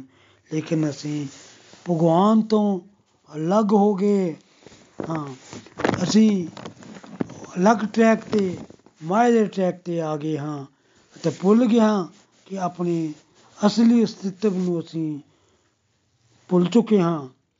ਕ੍ਰਿਸ਼ਨ ਕਹਿ ਰਹੇ ਹਾਂ ਕਿ ਤੁਹਾਨੂੰ ਤੁਹਾਡਾ ਅਸਲੀ ਅਸਤਿਤਵ ਯਾਦ ਆ ਜਾਏਗਾ ਤਾਂ ਤੁਸੀਂ ਇਮੇਜਿਨ ਕਰਕੇ ਦੇਖੋ ਅਸੀਂ ਸਾਰੇ ਗੁਨਾਹ ਦੀ ਖਾਨ ਹਾਂ ਕਿਉਂਕਿ ਅਸੀਂ ਭਗਵਾਨ ਦੀਆਂ ਅੰਚਾਂ ਉਹਨਾਂ ਗੁਨਾਹ ਨੂੰ ਉਜਾਗਰ ਹੁੰਦਾ ਦਿਖਾਂਗੇ ਤਾਂ ਉਸ ਸਮੇਂ ਤੁਸੀਂ ਆਪਣੇ ਪਹਿਲੇ ਕੀਤੇ ਕਰਮਾਂ ਤੋਂ ਵੀ ਮੁਕਤ ਹੋ ਜਾਓਗੇ ਲੋਕ ਕਹਿੰਦੇ ਹਨ ਕਿ ਜਿਹੜੇ ਕਰਮ ਅਸੀਂ ਕੀਤੇ ਹਨ ਉਹਨਾਂ ਦਾ ਭੁਗਤਾਨ ਤਾਂ ਕਰਨਾ ਹੀ ਪਏਗਾ ਕ੍ਰਿਸ਼ਨ ਕਹਿ ਰਹੇ ਹਨ ਕਿ ਤੁਸੀਂ ਮੇਰੇ ਰਸਤੇ ਤੇ ਚਲੋ। ਮੇਰੇ ਫਲ ਦੇਣਾ ਮੇਰਾ ਕੰਮ ਹੈ, ਮੇਰਾ ਡਿਪਾਰਟਮੈਂਟ ਹੈ। ਮੈਂ ਤੁਹਾਡੇ ਕਰਮਾਂ ਨੂੰ ਡਿਲੀਟ ਵੀ ਕਰ ਸਕਦਾ ਹਾਂ। ਇਸ ਦਾ ਡਿਲੀਟ ਹੋ ਹੋ ਸਕਦੇ ਹਨ ਜਿਹੜਾ ਇਸ ਜੋਗ ਦੇ ਰਸਤੇ ਉੱਤੇ ਚੱਲ ਕੇ ਪਰਫੈਕਸ਼ਨ ਦੀ ਸਟੇਜ ਤੱਕ ਪਹੁੰਚੇਗਾ। ਕ੍ਰਿਸ਼ਨ ਕਹਿ ਰਹੇ ਹਨ ਕਿ ਪਿੱਛੇ ਜੋ ਕੁਝ ਤੁਸੀਂ ਕੀਤਾ ਹੈ, ਕਰੋੜੋ ਜਨਮਾਂ ਦਾ ਗੋਦਾਮ ਤੁਸੀਂ ਬਣਾ ਕੇ, ਕਰਮ ਕਰਕੇ ਕਰਕੇ ਭਰਿਆ ਹੋਇਆ ਹੈ, ਰੱਖਿਆ ਹੋਇਆ ਹੈ ਉਸ ਨੂੰ ਮੈਂ ਇੱਕੋ ਝਟਕੇ ਵਿੱਚ ਵੀ ਡਿਲੀਟ ਕਰ ਦਿਆਂਗਾ। ਭਗਵਾਨ ਕਹਿ ਰਹੇ ਹਨ ਕਿ ਇਸ ਉੱਪਰ ਚੱਲਣ ਦਾ ਇਹ ਫਾਇਦਾ ਹੈ ਕਿ ਜੋ ਜੋਗੀ ਹੈ, ਉਹ ਪਰਮਾਤਮਾ ਨੂੰ ਸਰਵਤ ਦੇਖ ਰਿਹਾ ਹੈ, ਸਭ ਜਗ੍ਹਾ ਦੇਖ ਰਿਹਾ ਹੈ। ਜੈਸੇ ਪ੍ਰਲਾਦ ਮਹਾਰਾਜ ਦਾ ਐਗਜ਼ਾਮਪਲ ਉਹਦੇ ਪਿਤਾ ਨੇ ਕਿਹਾ ਕਿ ਇਸ ਖੰਭੇ ਵਿੱਚ ਵੀ ਕੀ ਭਗਵਾਨ ਹਨ ਤਾਂ ਪ੍ਰਲਾਦ ਮਹਾਰਾਜ ਨੇ ਕਿਹਾ ਹਾਂ ਭਗਵਾਨ ਇਹਦੇ ਵਿੱਚ ਵੀ ਹਨ ਤੇ ਭਗਵਾਨ ਨੇ ਪ੍ਰਲਾਦ ਦੀ ਗੱਲ ਨੂੰ ਸਿੱਧ ਕਰਨ ਵਾਸਤੇ ਨਰਸਿੰਘ ਅਵਤਾਰ ਲਿਆ ਇਸ ਤਰ੍ਹਾਂ ਫੇਥ ਹੋਣਾ ਬਹੁਤ ਜ਼ਰੂਰੀ ਹੈ ਪਰ ਸਾਡਾ ਫੇਥ ਕਿੱਥੇ ਹੈ ਕੰਪੇਅਰ ਕਰਕੇ ਦੇਖੋ ਰੈਗੂਲਰ ਸਤਸੰਗ ਸਾਧਨਾ ਸੇਵਾ ਕਰਦੇ ਰਹੋ ਤਾਂ ਤੁਹਾਡਾ ਫੇਥ ਵਧੇਗਾ। ਤੁਹਾਨੂੰ ਕਈ ਅਨੁਭਵ ਹੋਣਗੇ, ਕਈ ਡਿਵਾਈਨ ਐਕਸਪੀਰੀਅੰਸ ਹੋਣਗੇ, ਜਿਹਦੇ ਲਈ ਤੁਸੀਂ, ਅਸੀਂ ਗੋਲੋਕ ਐਕਸਪ੍ਰੈਸ ਵਿੱਚ ਵੀਡੀਓ ਵੀ ਬਣਾਏ ਹੋਏ ਹਨ ਤਾਂ ਕਿ ਸਾਡਾ ਸਾਰਿਆਂ ਦਾ ਵਿਸ਼ਵਾਸ ਵੀ ਵਧੇ ਕਿ ਭਗਵਾਨ ਹੈ ਹੈ। ਹਰ ਸਮੇਂ ਤੁਹਾਡੇ ਨਾਲ, ਹਰ ਤੁਹਾਡੀ ਮਦਦ ਕਰਨ ਲਈ ਤਿਆਰ ਤਿਆਰ ਬੈਠੇ ਹਨ ਉਹਨਾਂ ਵੱਲ ਦੇਖੋ ਤਾਂ ਸਹੀ। ਅਗਰ ਤੁਸੀਂ ਉਹਨਾਂ ਵੱਲ ਪਿੱਠ ਕਰਕੇ ਖੜੇ ਹੋ ਤਾਂ ਫਿਰ ਕਿਸ ਤਰ੍ਹਾਂ ਉਹ ਤੁਹਾਨੂੰ ਦਰਸ਼ਨ ਦੇਣਗੇ? ਉਹਨਾਂ ਵੱਲ ਦੇਖਣਾ ਸ਼ੁਰੂ ਤਾਂ ਕਰੋ। ਅਗਰ ਕੋਈ ਇੰਡੀਵਿਜੂਅਲ ਸੂਰਜ ਚੜਿਆ ਹੋਵੇ ਤਾਂ ਘਰ ਦੀਆਂ ਖਿੜਕੀਆਂ, ਦਰਵਾਜ਼ੇ ਬੰਦ ਹੋਣ ਤਾਂ ਕਹੇ ਕਿ ਰੋਸ਼ਨੀ ਨਹੀਂ ਆ ਰਹੀ। ਤਾਂ ਕੀ ਕਹਾਂਗੇ ਅਸੀਂ ਉਸ ਨੂੰ ਵੀ ਖਿੜਕੀਆਂ ਤੋਂ ਦਰਵਾਜ਼ੇ ਖੋਲੋ ਤਾਂ ਹੀ ਰੋਸ਼ਨੀ ਜਿਹੜੀ ਹੈ, ਅੰਦਰ ਆ ਸਕਦੀ ਹੈ। ਇਸੇ ਤਰ੍ਹਾਂ ਭਗਵਾਨ ਤਾਂ ਆਪਣੀ ਬਲੇਸਿੰਗ ਦੇਣ ਵਾਸਤੇ ਤਿਆਰ ਬੈਠੇ ਹਨ। ਅਸੀਂ ਬਲੇਸਿੰਗ ਲੈਣ ਵਾਸਤੇ ਆਪਣਾ ਪਾਤਰ ਤਾਂ ਬਣਾਈਏ। ਇਹ ਪਾਤਰ ਬਣੇਗਾ ਕਿਸ ਤਰ੍ਹਾਂ? ਜਦੋਂ ਲਗਾਤਾਰ ਮਿਹਨਤ ਕਰਾਂਗੇ, ਸਤਸੰਗ, ਸਾਧਨਾ, ਸੇਵਾ ਨਾਲ ਜੁੜਾਂਗੇ, ਭਗਵਾਨ ਮੈਨੂੰ ਹਰ ਜਗ੍ਹਾ ਨਜ਼ਰ ਆਉਣਗੇ। ਮੈਂ ਕਦੇ ਵੀ ਗੁੰਮ ਨਹੀਂ ਹੋਵਾਂਗਾ, ਨਾ ਹੀ ਉਹ ਮੇਰੇ ਲਈ ਕਦੀ ਗੁੰਮ ਹੋਣਗੇ। ਭਗਵਾਨ ਨੇ ਬੜੀ ਹੀ ਪਾਵਰਫੁਲ ਸਟੇਟਮੈਂਟ ਦਿੱਤੀ ਹੈ। ਭਗਵਾਨ ਕਹਿ ਰਹੇ ਹਨ ਕਿ ਮੈਂ ਉਸ ਦੀ ਸਪੈਸ਼ਲ ਕੇਅਰ ਕਰਾਂਗਾ, ਜਿਹੜਾ ਡਿਵੋਸ਼ਨ ਦੇ ਰਸਤੇ ਉੱਤੇ ਇਸ ਤਰ੍ਹਾਂ ਚੱਲ ਰਿਹਾ ਹੋਵੇਗਾ। ਮੈਂ ਸਪੈਸ਼ਲ ਕੇਅਰ ਦੇਵਾਂਗਾ। ਇਸ ਮਟੀਰੀਅਲ ਵਰਲਡ ਵੀ ਵਿੱਚ ਵੀ ਜੇ ਤੁਹਾਡੇ ਕਿਸੇ ਸਾਥੀ ਨਾਲ, ਤੁਹਾਡੇ ਚੰਗੀ ਤਰ੍ਹਾਂ ਨਾਲ ਤੁਸੀਂ ਚੱਲ ਰਹੇ ਹੋ, ਤੋ ਤੁਸੀਂ ਉਹਦੇ ਨਾਲ ਚੰਗੀ ਤਰ੍ਹਾਂ ਹੋਵੋਗੇ, ਤਾਂ ਭਗਵਾਨ ਵੀ ਤੁਹਾਡੇ ਨਾਲ ਚੰਗੀ ਤਰ੍ਹਾਂ ਹੀ ਚੱਲਣਗੇ। ਉਹਨਾਂ ਨੂੰ ਐਕਸਟਰਾ ਸੈਲਰੀ ਦੇਵੋਗੇ। ਜੇ ਤੁਹਾਡੇ ਨਾਲ ਕੋਈ ਤੁਹਾਡਾ ਸੰਗੀ ਸਾਥੀ ਕੰਮ ਕਰ ਰਿਹਾ ਹੈ ਤਾਂ ਤੁਸੀਂ ਉਹਦੀ ਐਪਰੀਸ਼ੀਏਸ਼ਨ ਵੀ ਕਰੋਗੇ, ਉਹਨਾਂ ਨੂੰ ਮੋਟੀਵੇਟ ਵੀ ਕਰਦੇ ਰਹੋਗੇ। ਇਸੇ ਤਰ੍ਹਾਂ ਭਗਵਾਨ ਹਨ। ਭਗਵਾਨ ਕਹਿ ਰਹੇ ਹਨ ਕਿ ਤੁਸੀਂ ਮੇਰੇ ਰਸਤੇ ਉੱਤੇ ਚਲੋ, ਤੇ ਸਹੀ, ਮੈਂ ਤੁਹਾਨੂੰ ਭੁੱਲਣ ਵਾਲਾ ਨਹੀਂ। ਇਸ ਕਰਕੇ ਵਿਸ਼ਵਾਸ ਨਾਲ ਅਸੀਂ ਅੱਗੇ ਵਧਣਾ ਹੈ। ਅਰਜਨ ਕ੍ਰਿਸ਼ਨ ਨੂੰ ਕਹਿ ਰਹੇ ਹਨ ਕਿ ਤੁਸੀਂ ਜਿਹੜਾ ਰਸਤਾ ਯੋਗ ਦਾ ਦੱਸਿਆ ਹੈ, ਮੈਨੂੰ ਉਹ ਇੰਪ੍ਰੈਕਟੀਕਲ ਜਿਹਾ ਲੱਗ ਰਿਹਾ ਹੈ। ਮੈਨੂੰ ਇਹ ਲੱਗ ਰਿਹਾ ਹੈ ਕਿ ਮੈਂ ਇਹ ਨਹੀਂ ਕਰ ਸਕਦਾ। ਮੈਂ ਤਾਂ ਹਵਾ ਨੂੰ ਰੋਕ ਸਕਦਾ ਹਾਂ, ਪਰ ਮਨ ਇੰਨਾ ਚੰਚਲ ਹੈ, ਅਠੀਲਾ ਹੈ। ਇਸ ਨੂੰ ਇਹ ਤਾਂ ਛਲਾਂਗਾ ਮਾਰਦਾ ਹੈ। ਇਹਨੂੰ ਕਿਸ ਤਰ੍ਹਾਂ ਕੰਟਰੋਲ ਵਿੱਚ ਕੀਤਾ ਜਾਏ? ਤਾਂ ਭਗਵਾਨ ਨੇ ਇਹੀ ਕਿਹਾ ਕਿ, ਠੀਕ ਹੈ, ਮੈਂ ਤੇਰੀ ਗੱਲ ਨਾਲ ਸਹਿਮਤ ਹਾਂ, ਪਰ ਮਨ ਠੀਕ ਹੈ, ਵੀ ਚੰਚਲ ਹੈ ਅਠੀਲਾ ਹੈ। ਇਸ ਨੂੰ ਕੰਟਰੋਲ ਕਰਨਾ ਮੁਸ਼ਕਲ ਹੈ, ਪਰ ਇੰਪੋਸੀਬਲ ਨਹੀਂ। ਪੋਸੀਬਲ ਹੈ, ਮੁਸ਼ਕਲ ਜ਼ਰੂਰ ਹੈ, ਤੁਸੀਂ ਵੀ ਕਰ ਸਕਦੇ ਹੋ।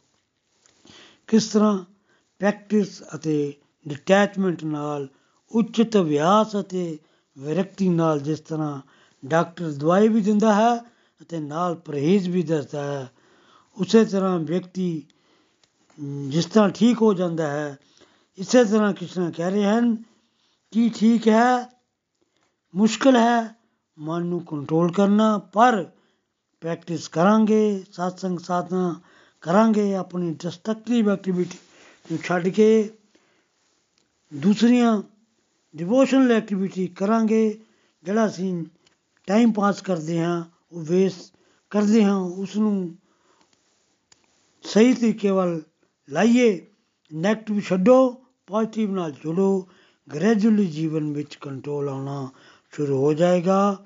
ਉਹਦੇ ਵਾਸਤੇ ਪੋਸੀਬਲ ਹੋਣਾ ਸ਼ੁਰੂ ਹੋ ਜਾਏਗਾ। ਕ੍ਰਿਸ਼ਨ ਕਹਿ ਰਹੇ ਹਨ ਕਿ ਜਿੰਨੇ ਯਤਨ ਨਹੀਂ ਕੀਤਾ, ਉਹਦੇ ਵਾਸਤੇ ਤਾਂ ਇਹ ਬੜਾ ਮੁਸ਼ਕਲ ਹੈ। ਮਨ ਤੇ ਕੰਟਰੋਲ ਕਰਨਾ, ਜਿਹੜਾ ਯਤਨ ਕਰਦਾ ਹੈ, ਉਹਦੇ ਵਾਸਤੇ ਤੇ ਇਹ ਰਸਤਾ ਬੜਾ ਹੀ ਆਸਾਨ ਹੈ। ਪਹਿਲਾਂ ਤਾਂ ਇੱਕ ਮਾਲਾ ਕਰਨੀ ਵੀ ਮੁਸ਼ਕਲ ਲੱਗਦੀ ਸੀ, ਪਰ ਕਾਰਤਿਕ ਮਹੀਨੇ ਵਿੱਚ ਇੱਕ ਦਿਨ ਵਿੱਚ ਕਿੰਨੀਆਂ ਹੀ ਮਾਲਾ ਹੋ ਜਾਂਦੀਆਂ ਸੀ। ਤੁਸੀਂ ਕਰ ਸਕਦੇ ਹੋ। ਨਵੇਂ ਡਿਵੋਟੀ ਪਹਿਲਾਂ ਨਹੀਂ ਕਰ ਪਾਉਂਦੇ, ਪਰ ਜਦੋਂ ਚਲਦੇ ਰਹੋਗੇ ਤਾਂ ਤੁਸੀਂ ਕਰ ਪਾਓਗੇ। ਅੱਗੇ ਇੱਕ ਹੋਰ ਸਵਾਲ ਅਰਜਨ ਕ੍ਰਿਸ਼ਨ ਨੂੰ ਪੁੱਛਦੇ ਹਨ ਕਿ ਅਗਰ ਮੈਂ ਇਸ ਰਸਤੇ ਉੱਤੇ ਚੱਲਤੇ ਪਿਆ, ਅਗਰ ਭਟ ਗਿਆ ਤਾਂ ਪਤਾ ਨਹੀਂ ਮੇਰੇ ਕੋਲੋਂ ਹੋਵੇ ਕਿ ਨਹੀਂ। ਕੋਈ ਫਾਇਦਾ ਹੈ ਵੀ ਕਿ ਨਹੀਂ? ਭਗਵਾਨ ਕਹਿ ਰਹੇ ਹਨ, ਚਿੰਤਾ ਮਤ ਕਰੋ। ਇਸ ਰਸਤੇ ਉੱਤੇ ਚੱਲਣ ਦਾ ਫਾਇਦਾ ਹੀ ਫਾਇਦਾ ਹੈ। ਇਨਕੰਪਲੀਟ ਰਹਿ ਗਿਆ। ਅਗਰ ਤਾਂ ਇਸ ਰਸਤੇ ਉੱਤੇ ਪੀ ਐਚ ਡੀ ਦੀ ਸਟੇਜ ਉੱਤੇ ਨਾ ਹੀ ਪੁੱਜੇ, ਤੇ ਭਗਵਾਨ ਕਹਿ ਰਹੇ ਹਨ, ਮੈਂ ਜਿਹੜੇ ਭੋਗ ਤੂੰ ਕਰਨਾ ਚਾਹੁੰਦਾ ਹੈ? ਅਲੱਗ-ਅਲੱਗ ਲੋਕਾਂ ਵਿੱਚ ਮੈਂ ਚੰਗੇ ਜਨਮ ਦਿਆਂਗਾ ਤੇ ਫਿਰ ਤੋਂ ਧਰਤੀ ਉੱਤੇ ਮਨੁੱਖ ਜੋਨੀ ਮਿਲੇਗੀ। ਸਰਟਨਟੀ ਦੇ ਦੀ ਭਗਵਾਨ ਨੇ ਇੱਥੇ ਮਨੁੱਖ ਜੀਵਨ ਮਿਲੇਗਾ। ਇਹ ਜਿਹੀ ਫੈਮਿਲੀ ਮਿਲੇਗੀ, ਜਿੱਥੇ ਬੇਸਿਕ ਦੀ ਕੋਈ ਚਿੰਤਾ ਨਹੀਂ ਹੋਵੇਗੀ। ਉੱਤੇ ਹੀ ਡਿਵੋਸ਼ਨ ਸਟਾਰਟ ਕਰ ਲਵੋਗੇ। ਜੇ ਕਿਸੇ ਨੇ ਲੰਮੇ ਸਮੇਂ ਤੱਕ ਡਿਵੋਸ਼ਨ ਕੀਤੀ ਹੈ। ਮੰਨ ਲਓ 99% ਤੱਕ ਪਹੁੰਚ ਗਿਆ ਸੀ, ਪਰ ਫਿਰ ਉਹ ਗਿਰ ਗਿਆ। ਭਗਵਾਨ ਕਹਿੰਦੇ ਹਨ, ਉਹਨਾਂ ਜੋਗੀਆਂ ਦੇ ਘਰ ਜਨਮ ਮਿਲੇਗਾ, ਜਿੱਥੇ ਬਚਪਨ ਤੋਂ ਹੀ ਭਗਤੀ ਦਾ ਮਾਹੌਲ ਮਿਲੇਗਾ। ਉੱਥੇ ਪਿਛਲੀ ਮੈਮਰੀ ਨੂੰ ਯਾਦ ਕਰਕੇ ਜਿੱਥੋਂ ਛੱਡਿਆ ਸੀ, ਉੱਥੇ ਅੱਗੇ ਕੰਟੀਨਿਊ ਕਰ ਸਕਦੇ ਹਨ। ਨਿਖਿਲ ਜੀ ਨੂੰ ਇਹ ਲੱਗਿਆ ਕਿ ਮੈਂ ਹੁਣ ਲਟਕਾਣਾ ਨਹੀਂ ਹੈ। ਜੀਵਨ ਕਿਸੇ ਵੇਲੇ ਵੀ ਖਤਮ ਹੋ ਸਕਦਾ। ਇਸ ਜਵਨ ਜੀਵਨ ਨੂੰ ਦਾ ਕੀ ਭਰੋਸਾ ਕਿ ਕਿਸ ਵੇਲੇ ਮੌਤ ਆ ਜਾਣੀ ਹੈ? ਮੌਤ ਦਾ ਤੋਂ ਕਿਸੇ ਵੇਲੇ ਵੀ ਆ ਸਕਦੀ ਹੈ। ਇਸ ਲਈ ਸਾਰੇ ਕੰਮ ਪੋਸਟਪੋਨ ਕਰਕੇ ਡਿਵੋਸ਼ਨ ਕਰਨੀ ਹੈ। ਪਰ ਅਸੀਂ ਕੀ ਕਰਦੇ ਹਾਂ? ਡਿਵੋਸ਼ਨ ਨੂੰ ਪੋਸਟਪੋਨ ਕਰ ਦਿੰਦੇ ਹਾਂ ਅਤੇ ਬਾਕੀ ਕੰਮ ਕਰ ਲੈਂਦੇ ਹਾਂ। ਸਾਨੂੰ ਰਿਵਰਸਲ ਕਰਨਾ ਹੈ। ਜਿਹੜਾ ਇਹ ਸਿੱਖ ਗਿਆ, ਭਗਵਾਨ ਕਹਿੰਦੇ ਹਨ, ਉਹਦੇ ਵਿੱਚ ਬੁੱਧੀਮਾਨੀ ਵੀ ਆਏਗੀ। ਅਗਰ ਛੁੱਟ ਵੀ ਗਿਆ, ਤਾਂ ਵੀ ਅੱਗੇ ਚੰਗਾ ਮਿਲਣ ਵਾਲਾ ਹੈ। ਭਗਵਾਨ ਦੀ ਅਸ਼ੋਰੈਂਸ ਨੂੰ ਮੰਨ ਕੇ ਸਾਨੂੰ ਅੱਗੇ ਵਧਣਾ ਹੈ। ਅੱਗੇ ਕਹਿ ਰਹੇ ਹਨ ਕਿ ਜਿਹੜਾ ਜੋਗੀ ਹੈ, ਉਹ ਯਤਨ ਕਰਨ ਵਾਲਾ ਹੈ। ਭਗਵਾਨ ਨਾਲ ਜੁੜਨ ਦਾ ਯਤਨ ਕਰਦਾ ਹੈ। ਉਹ ਤਪਸਵੀ, ਗਿਆਨੀ ਅਤੇ ਸਕਾਮ ਕਰਮੀ ਸਭ ਤੋਂ ਬੈਟਰ ਹੈ ਅਤੇ ਜੋਗੀਆਂ ਵਿੱਚੋਂ ਉਹ ਜੋਗੀ ਜਿਹੜਾ ਹਰ ਵੇਲੇ ਭਗਵਾਨ ਬਾਰੇ ਸੋਚ ਰਿਹਾ ਹੈ, ਕਿਸ ਤਰ੍ਹਾਂ ਮੈਂ ਭਗਵਾਨ ਦਾ ਪ੍ਰਚਾਰ ਕਰ ਸਕਾਂ, ਕਿਸ ਤਰ੍ਹਾਂ ਮੈਂ ਭਗਵਾਨ ਦਾ ਨਾਮ ਲੈ ਸਕਾਂ ਉਸ ਦੇ ਆਲੇ ਦੁਆਲੇ ਭਗਵਾਨ ਦੀਆਂ ਐਕਟੀਵਿਟੀਜ਼ ਹੋ ਰਹੀਆਂ ਹਨ। ਭਗਵਾਨ ਕਹਿ ਰਹੇ ਹਨ ਕਿ ਉਹ ਮੈਨੂੰ ਬੜਾ ਹੀ ਪਿਆਰਾ ਲੱਗਦਾ ਹੈ। ਉਹ ਸਭ ਤੋਂ ਸ੍ਰੇਸ਼ਟ ਹੈ। ਭਗਵਾਨ ਸਾਨੂੰ ਬੈਸਟ ਬਣਨ ਦਾ ਰਸਤਾ ਦੱਸ ਰਹੇ ਹਨ। ਹਰ ਕੋਈ ਬੈਸਟ ਬਣਨਾ ਚਾਹੁੰਦਾ ਹੈ, ਪਰ ਸਾਡੀ ਬੈਸਟ ਦੀ ਡੈਫੀਨੇਸ਼ਨ ਬੜੀ ਹੀ ਸੰਕੁਚਿਤ ਹੈ। ਕ੍ਰਿਸ਼ਨ ਇੱਥੇ ਸਾਨੂੰ ਬੈਸਟ ਬਣਨ ਦਾ ਰਸਤਾ ਦੱਸ ਰਹੇ ਹਨ ਕਿ ਮੇਰੀ ਗੁੱਡ ਵਿਕਸ ਗੁੱਡ ਵਿਕਸ ਵਿੱਚ ਆਉਣਾ ਹੈ, ਤਾਂ ਜੋ ਭਗਵਦ ਗਿਆਨ ਜਿਹੜਾ ਇੱਥੇ ਦਿੱਤਾ ਗਿਆ ਹੈ ਉਸ ਨੂੰ ਫਾਲੋ ਕਰਨਾ ਹੈ, ਯਤਨ ਕਰੋ ਭਗਵਾਨ ਕਹਿ ਰਹੇ ਹਨ، ਮੈਂ ਤੁਹਾਡੇ ਯਤਨ ਦੇਖਾਂਗਾ। ਰਿਜ਼ਲਟ ਹਮੇਸ਼ਾ ਭਗਵਾਨ ਦੇ ਹੱਥ ਵਿੱਚ ਹੈ। یہی بیسٹ رستہ ہے اس پر چلے ہمیشہ دنیا داری کا جیون ہم نے جیا ہے اس پر چل کر حسین دیکھ لیا ہے ہر جگہ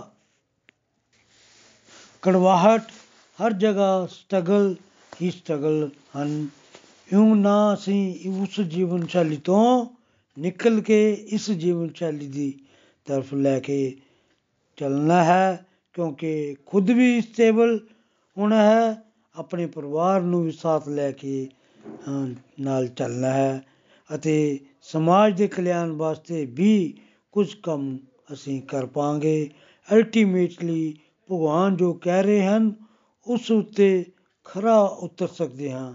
ਇਹ ਇੱਕ ਸਹੀ ਰਸਤਾ ਹੈ ਅੱਗੇ ਇਸ ਚੈਪਟਰ ਦੇ ਐਮ ਸੀ ਕਿਊ ਜਿਹੜੇ ਹੈ ਉਹ ਕੀਤੇ ਗਏ ਹਨ ਕੁੱਲ ਮਿਲਾ ਕੇ ਅੱਜ ਦਾ ਸਤਸੰਗ ਬਹੁਤ ਹੀ ਵਧੀਆ ਰਿਹਾ ਸ਼੍ਰੀਮਦ ਭਗਵਦ ਗੀਤਾ ਦੀ ਜੈ ਗੋਰੰਤਾਈ ਦੀ ਜੈ ਸ਼੍ਰੀ ਸ਼੍ਰੀ ਰਾਧਾ ਸ਼ਾਮ ਸੁੰਦਰ ਦੀ ਜੈ ਹਰੇ ਕ੍ਰਿਸ਼ਨਾ ਹਰੇ ਕ੍ਰਿਸ਼ਨਾ ਕ੍ਰਿਸ਼ਨਾ ਕ੍ਰਿਸ਼ਨਾ ਹਰੇ ਹਰੇ ਹਰੇ ਰਾਮ ਹਰੇ ਰਾਮ ਰਾਮ ਰਾਮ, ਹਰੇ ਹਰੇ। ਗੋਲੋਕ ਐਕਸਪ੍ਰੈਸ ਦੇ ਨਾਲ ਜੁੜਨ ਲਈ ਤੁਸੀਂ ਸਾਡੇ ਈਮੇਲ ਐਡਰੈਸ info@golokexpress.org ਦੇ ਰਾਹੀਂ ਸੰਪਰਕ ਕਰ ਸਕਦੇ ਹੋ ਜਾਂ ਸਾਡੇ WhatsApp ਜਾਂ Telegram ਨੰਬਰ 7018026821 ਨਾਲ ਵੀ ਜੁੜ ਸਕਦੇ ਹੋ, ਤੁਸੀਂ ਸਾਡੇ ਨਾਲ ਫੇਸਬੁੱਕ ਪੇਜ ਜਾਂ YouTube ਚੈਨਲ ਦੇ ਰਾਹੀਂ ਵੀ ਜੁੜ ਸਕਦੇ ਹੋ। ਹਰੀ ਹਰੀ ਬੋਲ।